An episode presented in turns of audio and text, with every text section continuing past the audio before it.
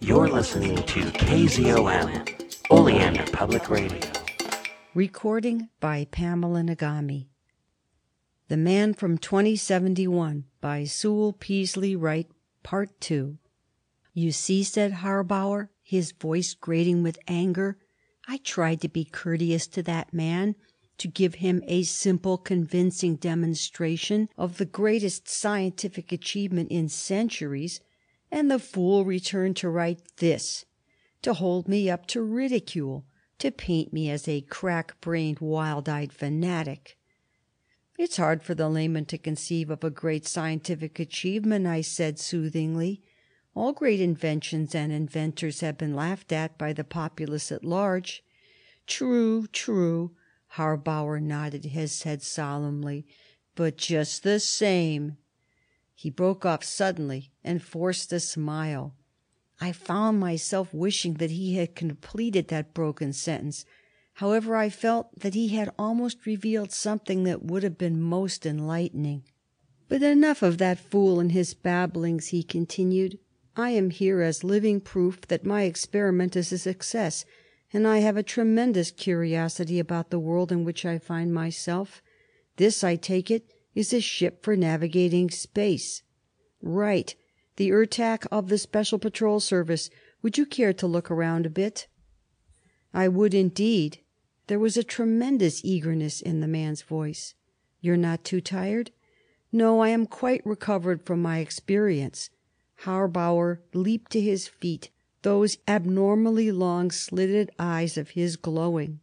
"I am a scientist, and I am curious to see what my fellows have created since since my own era." I picked up my dressing gown and tossed it to him. "Slip this on, then, to cover your clothing.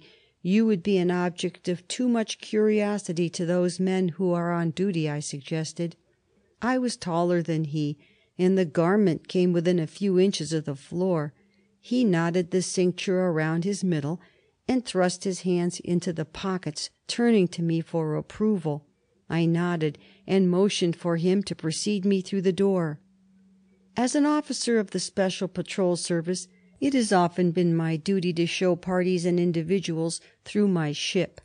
Most of these parties are composed of females who have only exclamations to make instead of intelligent comment, and who possess an unbounded capacity for asking utterly asinine questions.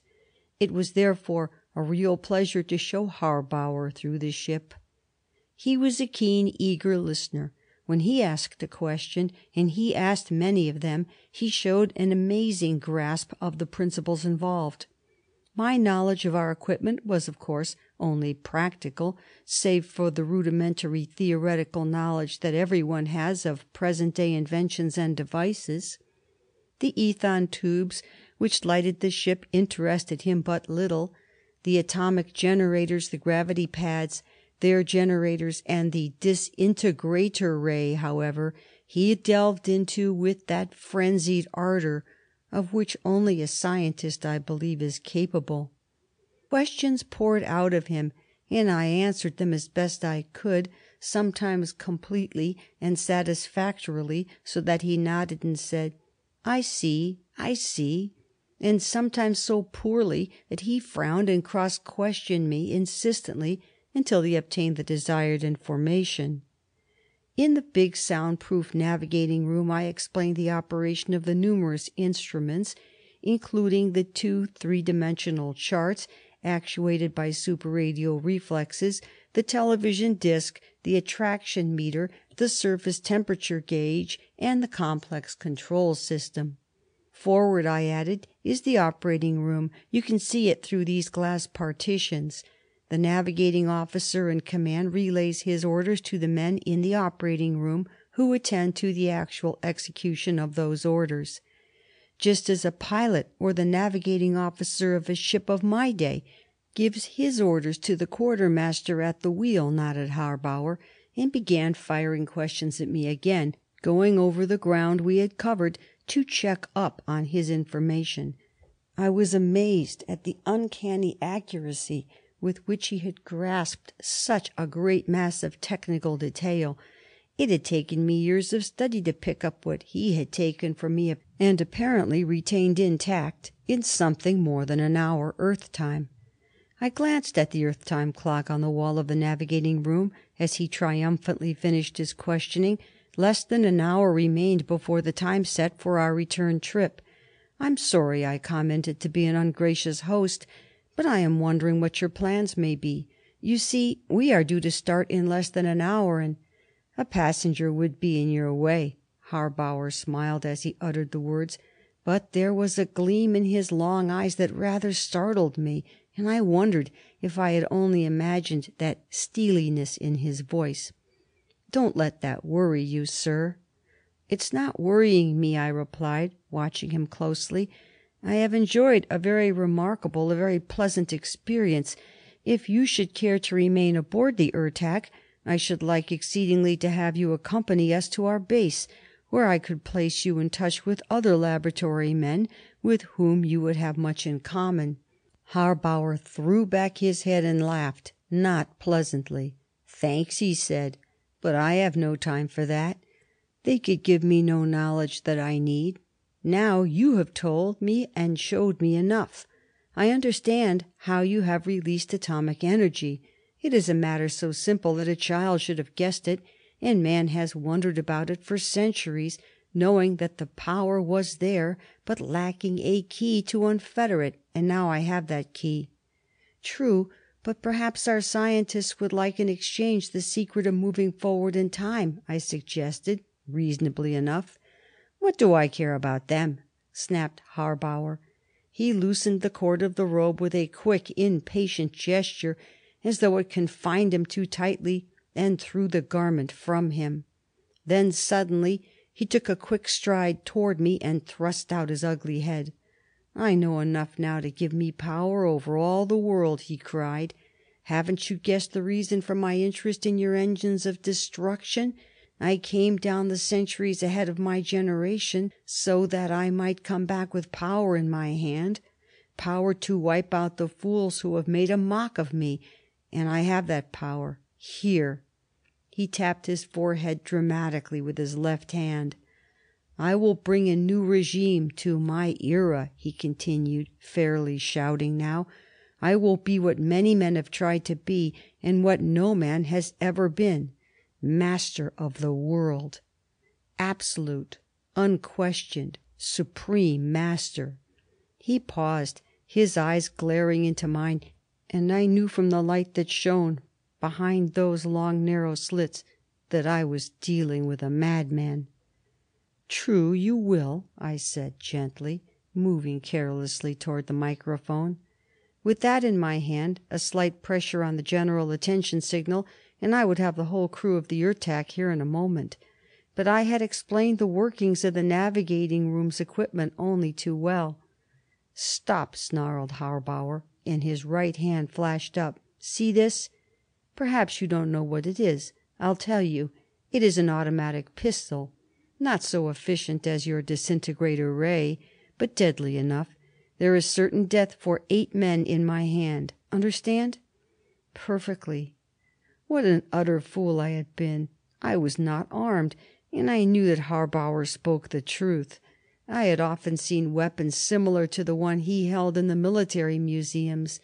They are still there, if you are curious, rusty and broken, but not unlike our present atomic pistols in the general appearance. They propelled the bullet by the explosion of a sort of powder, inefficient, of course, but, as he had said, deadly enough for the purpose. "Good! You are a good sort, Hanson. But don't take any chances. I'm not going to, I promise you. You see," and he laughed again, the light in his long eyes dancing with evil, "I'm not likely to be punished for a few killings committed centuries after I'm dead. I've never killed a man, but I won't hesitate to do so now, if one or more should get in my way." "But why," I asked soothingly, "should you wish to kill anyone? You have what you came for, you say. Why not depart in peace?" He smiled crookedly, his eyes narrowed with cunning. "You approve of my little plan to dominate the world?" he asked softly, his eyes searching my face. "No," I said boldly, refusing to lie to him. "I do not, and you know it." "Very true." He pulled out his watch with his left hand and held it before his eyes, so that he could observe the time without losing sight of me for even an instant. "I doubted that I could secure your willing cooperation, therefore I am commanding it. You see, there are certain instruments and pieces of equipment that I should like to take back to my laboratory with me. Perhaps I would be able to reproduce them without models, but with the models my task will be much easier. The question remaining is a simple one. Will you give the proper orders to have this equipment removed to the spot where you first saw me, or shall I be obliged to return to my own era without this equipment, leaving behind me a dead commander of the Special Patrol Service and any other who may try to stop me?" I tried to keep cool under the lash of his mocking voice. I have never been adept at holding my temper when I should, but somehow I managed it this time. Frowning, I kept him waiting for a reply, utilizing the time to do what was perhaps the hardest, fastest thinking of my life. There wasn't a particle of doubt in my mind regarding his ability to make good his threat, nor his readiness to do so. I caught the faint glimmering of an idea and fenced with it eagerly. "How are you going to go back to your own period, your own era?" I asked him. "You told me, I believe, that it was impossible to move backward in time." "That's not answering my question," he said, leering. "Don't think you're fooling me. But I'll tell you just the same. I can go back to my own era that is, back to my own actual existence. I shall return just two hours after I leave. I could not go further back than that, and it's not necessary that I do so. I can go back only because I came from that present. I'm not really of this future at all. I can go back from whence I came." But I objected, thinking of something I had read in the clipping he had showed me. "You're not going back to your own era. You cannot. If you returned, you would put your project into execution, and history does not record that activity." I saw from the sudden narrowing of the abnormally long eyes that I had caught his interest, and I pressed my advantage hastily. "Remember that all the history of your time is written, Harbauer. It is in the books of Earth's history, with which every child of this age into which you have thrust yourself is familiar and those histories do not record the domination of the world by yourself. So you are confronted by an impossibility." My reasoning now sounds specious, and yet it was a line of thought which could not be waved aside. I saw Harbauer's black brows knit together and mounting anger darken his face. I do not know, but I believe I was never nearer death than I was in that instant. "Fool!" he cried. "Idiot! Imbecile! Do you think you can confuse me, turn me from my purpose with words? Do you do you believe me to be a child or a weakling? I tell you I have planned this thing to the last detail. If I had not found what I sought on this first trip I would have taken another, a dozen, a score, until I found the information I sought. The last six years of my life I have worked day and night to this end. Your histories and your words My plan had worked. The man was beside himself with insane anger, and in his rage he forgot for an instant that he was my captor. Taking a desperate chance, I launched myself at his legs. His weapon roared over my head just as I struck. I felt the hot gas from the thing beat against my neck. I caught the reeking scent of the smoke. Then we were both on the floor, locked in a mad embrace. Harbauer was a smaller man than myself, but he had the amazing strength of a Zenian. He fought viciously, using every ounce of his strength against me, striving to bring his weapon into use, hammering my head upon the floor, racking my body mercilessly, grunting, cursing, mumbling constantly as he did so. But I was in better trim than Harbauer. I have never seen a laboratory man who could stand the strain of prolonged physical exertion. Bending over test tubes and meters is no life for a man. At grips with him I was in my own element and he was out of his. I let him wear himself out, exerting myself as little as possible, confining my efforts to keeping his weapon where he could not use it. I felt him weakening at last. His breath was coming in great sobs, and his long eyes started from their sockets with the strained effort he was putting forth. And then, with a single mighty effort, I knocked the pistol from his hand so that it slid across the floor and brought up with a crash against a wall of the room. "Now," I said, and turned on him. He knew at that moment, when I put forth my strength, that I had been playing with him. I read the shock of sudden fear in his eyes. My right arm went about him in a deadly hold. I had him in a grip that paralyzed him. Grimly I jerked him to his feet, and he stood there trembling with weakness, his shoulders heaving as his breath came and went through his teeth. "You realize, of course, that you're not going back," I said quietly. "Back?" Half dazed, he stared at me through the quivering lids of his peculiar eyes. "What do you mean?" "I mean that you're not going back to your own era. You have come to us, uninvited, and you're going to stay here." "No!" he shouted, and struggled so desperately to free himself that I was hard put to hold him without tightening my grip sufficiently to dislocate his shoulders. "You wouldn't do that. I must return. I must prove to them " "That's exactly what must not happen and what shall not happen," I interrupted, "and what will not happen. You are in a strange predicament, Harbauer. It is already written that you do not return. Can't you see that, man? If it were to be that you left this age and returned to your own, you would make known your discovery. History would record it. And history does not record it. You are struggling not against me, but against against a fate that has been sealed all these centuries." When I had finished he stared at me as though hypnotized, motionless and limp in my grasp. Then suddenly he began to shake, and I saw such depths of terror and horror in his eyes as I hope never to see again. Mechanically he glanced down at his watch, lifting his wrist into his line of vision as slowly and ponderously as though it bore a great weight. "Two two minutes," he whispered huskily. "Then the automatic switch will close back in my laboratory. If I am not standing there, where you found me between the disk and the grid of my time machine, where the reversed energy can reach me to to take me back God!"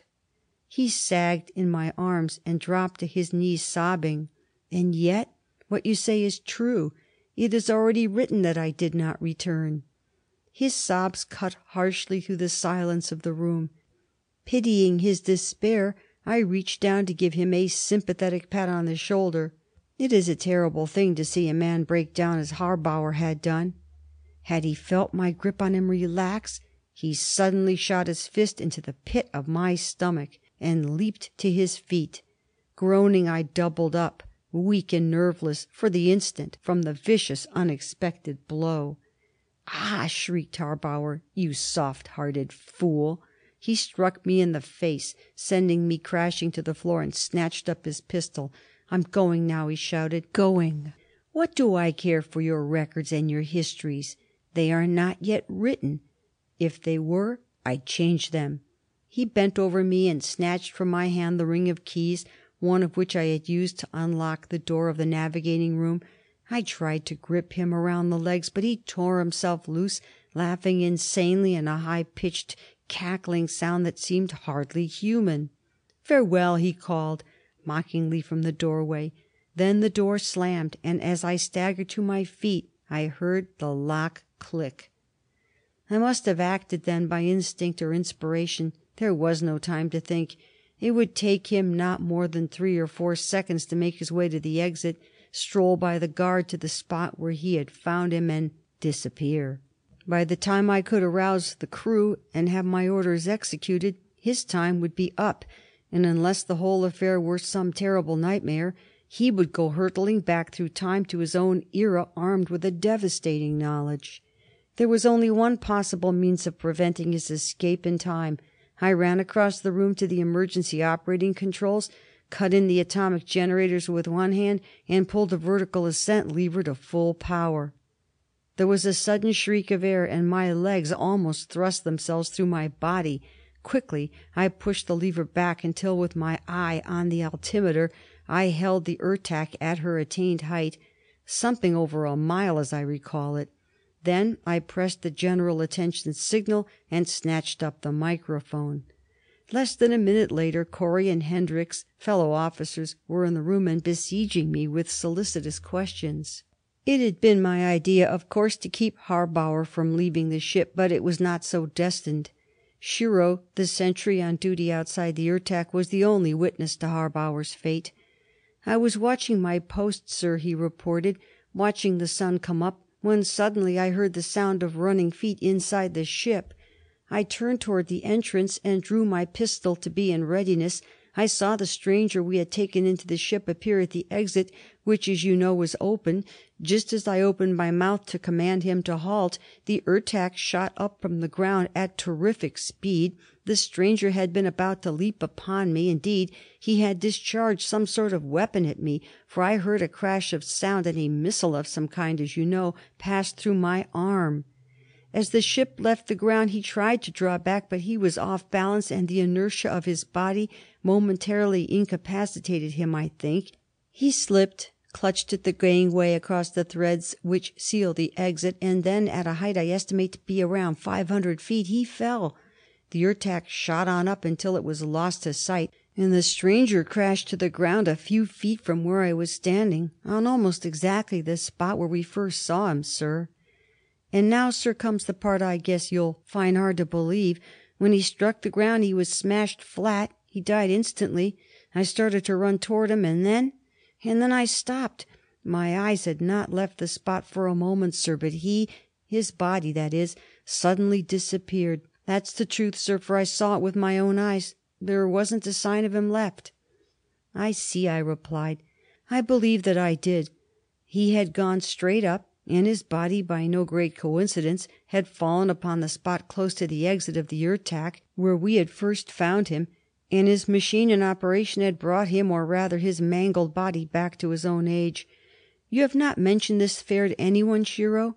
"No, sir. It wasn't anything you'd be likely to tell. Nobody would believe you. I went at once to have my arm attended to, and then reported here, according to orders." "Very good, Shiro. Keep the entire affair to yourself. I will make all the necessary reports. That is an order. Understand?" "Yes, sir." "Then that will be all. Take good care of your arm." He saluted with his good hand and left me. Later in the day I wrote in the log book of the Ertak the report I mentioned at the beginning of this tale. Just before departure discovered stowaway, apparently demented, and ejected him. That was a perfectly truthful statement, and it served its purpose.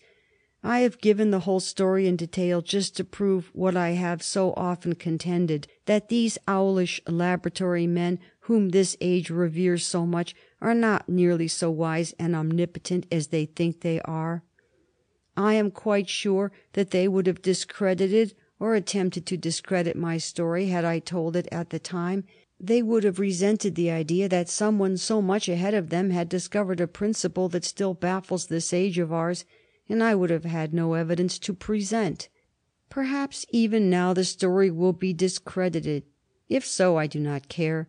I am much too old, and too near the portals of that impenetrable mystery in the shadow of which I have stood so many times, to concern myself with what others may think or say. I know that what I have related here is the truth, and in my mind I have a vivid and rather pitiful picture of a mangled body, bloody and alone, in the barn like structure the ancient paper had described, a body broken and motionless, lying athwart the striated metal disc like a sacrificial victim, a victim and a sacrifice of science. There have been many such.